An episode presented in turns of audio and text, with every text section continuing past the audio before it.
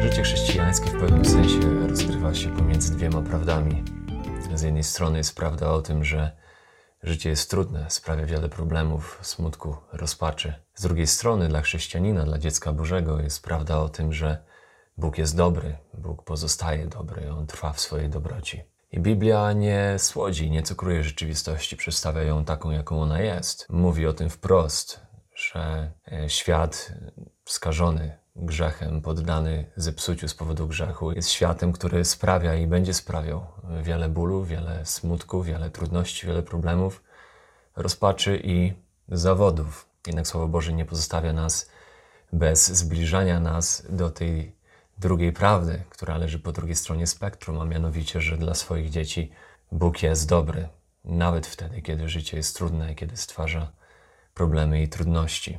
Jedną z takich trudności, której cały czas stawiamy czoła, jest codzienne ścieranie się z niepewnością. Jest jeden przykład tego, jak życie de facto jest trudne. Codzienne zmaganie z niepewnością, chociażby niepewnością tego, co przyniesie kolejny dzień, co przyniesie jutro, niepewnością tego, jaki będzie mój stan finansowy, jaki będzie stan mojego zdrowia, niepewnością co do tego, czy cel, który obrałem w życiu, czy jest właściwym celem, czy jest wart moich wysiłków, czy życie ma rzeczywiście sens, czy też niepewność tego, czy kiedy dotknie mnie trudność, jakaś głęboka trudność, problem, czy nie zostanę sam, czy będą przy mnie ludzie. Więc życie toczy się między tymi dwiema rzeczywistościami, że jest ono trudne i że Bóg jest dobry. I chciałbym, żebyśmy spojrzeli w Księgę Psalmów przez najbliższych kilka odcinków. Chciałbym zacząć taką serię krótkich, pięcio, maksymalnie dziesięciominutowych filmików, które kierowałyby nas do psalmów, dlatego że one są bardzo fajnym, bardzo potrzebnym przykładem tego, jak życie rozgrywa się pomiędzy tymi dwiema prawdami. Mamy tam przykłady modlitw, pieśni, ludzi zwykłych, takich jak ja, takich jak ty, którzy stawiają czoła trudnościom, problemom tej rzeczywistości, że życie jest trudne, zbliżają się ku tej prawdzie, że Bóg wciąż jest dobry. I jeżeli chodzi o psalmy same w sobie, to tylko tak dla wprowadzenia, zanim przejdziemy do konkretnego psalmu, który będziemy studiować. Możemy podzielić na kilka rodzajów, na kilka typów. Bibliści dzielą na w różny sposób. Niektórzy na pięć typów, niektórzy na osiem, niektórzy na jedenaście. Wydaje mi się, że taki najbardziej kluczowy podział, kategoryzacja psalmów, no to z jednej strony mamy psalmy pouczające. To są psalmy, które są dydaktyczne w swej naturze, w swym przesłaniu. One po prostu uczą nas e, odnośnie tego, co przynosi błogosławieństwo w życiu, co jest słuszne. Uczą nas odróżniać dobre od złego, właściwe od niewłaściwego. Przykładem takiego psalmu jest psalm pierwszy, który mówi już na początku,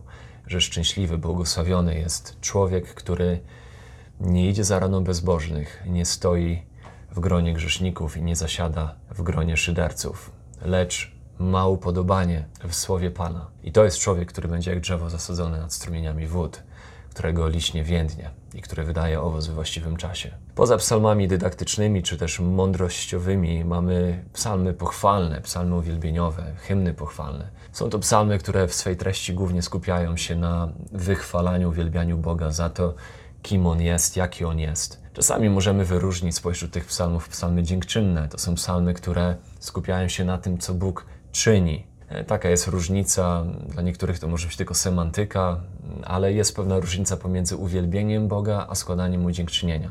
Uwielbienie skupia się na tym, kim Bóg jest w swojej istocie, w swym charakterze. Dziękczynienie skupia się konkretnie na tym, co Bóg czyni. Więc e, mamy pieśni pochwalne, psalmy pochwalne, jak na przykład psalm 136. Wysławiajcie Pana, albowiem jest dobry, albowiem na wieki trwa łaska Jego. Wysławiajcie Boga nad bogami, albowiem na wieki trwa łaska Jego. Wysławiajcie Pana nad Pany, albowiem na wieki trwa łaska Jego. Dalej możemy też wyróżnić psalmy pokutne. Są to psalmy, które w sposób modlitewny wyrażają smutek z powodu popełnionego grzechu, wyrażają upamiętanie, zawrócenie grzesznika ze złej drogi, wołanie do Boga o oczyszczenie go, o przebaczenie jego grzechów. Przykładem takiego psalmu jest psalm 51, napisany przez Dawida po tym, jak zgrzeszył z Batrzebą.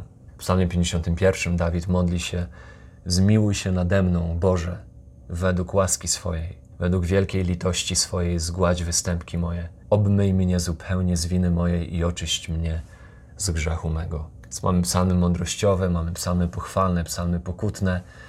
Takie mniejsze kategorie psalmów to mamy psalmy królewskie, które skupiają się na osobie władcy i, i modlitwy o błogosławieństwo dla niego, prowadzenie, o mądrość dla niego. Szczególnym rodzajem psalmów królewskich są psalmy sławiące Boga jako najwyższego króla, króla królów, pana nad panami, jako najwspanialszego i najważniejszego, najwyższego władcę Izraela. Psalmy od 96 do 99 na przykład są taką serią psalmów królewskich skupiających się na Bogu jako najwyższym władcy. Mamy też oczywiście psalmy mesjańskie, to są te, które w swojej treści w jakiś sposób wskazują na Chrystusa, na Mesjasza, rzucają na Niego cień, wskazują na Niego w jakiś sposób.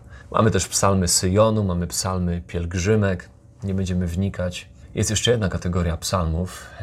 Jest ich tak naprawdę najwięcej w całej księdze psalmów, bo ponad jedna trzecia wszystkich psalmów zaliczają się do tej właśnie kategorii i są to psalmy lamentu. Są to psalmy, które są modlitwami do Boga w chwilach cierpienia, smutku, zmagania, e, rozpaczy, e, poczucia jakiegoś rodzaju niesprawiedliwości, doznanej krzywdy. Są to te psalmy, które wyrażają to, co przeżywa psalmista, e, w, kiedy jego życie zbliża się bardziej do tej skrajności, która mówi o tej prawdzie tego, że życie jest trudne. I tych psalmów jest najwięcej. Natomiast ja bym chciał, żebyśmy przez najbliższe kilka odcinków spojrzeli na psalm, który jest po drugiej stronie spektrum. Psalm, który zbliża nas do tej prawdy o tym, że Bóg jest dobry, że tak bardzo jak życie jest trudne, jest to rzeczywistością, tak Bóg jest dobry i to też jest rzeczywistością. I chciałbym, żebyśmy na taki psalm spojrzeli. Psalm, który przypomina nam i kieruje nasze serca i, i oczy na to, że w Nim, w Bogu, człowiek Boży może znaleźć zadowolenie, spełnienie, pewność, dostatek. Jest to psalm, który Charles Spurgeon nazwał perłą wśród psalmów. Jest to psalm, który Stephen Lawson nazwał dziełem sztuki pośród natchnionych pieśni uwielbienia. Jest to psalm, o którym jeszcze inny biblista pisze tak. Inspirował on odwagę w armii rozczarowanych. Wylewał balsam pocieszenia na serca chorych, zniesławionych, wdów w żałobie, zniewolonych, sierot w samotności. Umierającym w bitwie umierało się łatwiej, kiedy czytano im ten psalm. Rozświetlał ponure mury szpitali, kruszył więzy uwięzionych, sprawiał, że umierający niewolnik był bardziej wolny niż jego właściciel. Tym psalmem jest psalm 23, psalm o dobrym pasterzu, psalm wskazujący na wystarczalność Pana w Jego łaskawości, w Jego dobroci. Spojrzymy szczegółowo, fragment po fragmencie, fraza po frazie, zdanie po zdanie na ten psalm, spróbując wygrzebać, wykopać z niego wszelkie skarby, wszelkie prawdy, które z Bożego natchnienia zostały nam dane, chociażby właśnie w tym psalmie, mm, do tego, żeby zbliżyć nas w tym rozgrywaniu się naszego życia pomiędzy tymi dwoma prawdami, że jest ono trudne i że Bóg jest dobry, żeby ten psalm zbliżył nas do tej prawdy o tym, że Bóg jest dobry. Będzie to ekscytująca podróż. Jestem przekonany, że dla wielu z Was dowiecie się rzeczy o Psalmie 23, których do tej pory nie wiedzieliście. Dla wielu z Was wiele rzeczy będzie po prostu przypomnieniem. Wszystkie z tych rzeczy jestem przekonany, że będą błogosławieństwem. Więc zachęcam, śledźcie ukazujące się filmiki, studium Psalmu 23. Zasubskrybujcie nasz kanał na YouTube, żebyście dostawali powiadomienia, kiedy pojawi się nowy filmik. Zapraszajcie znajomych do udziału w studium, żebyście mogli razem potem kontynuować rozmowy, e, refleksje, przemyślenia na temat tego psalmu i budować siebie nawzajem w ten sposób. Do usłyszenia, niech Bóg Wam błogosławi.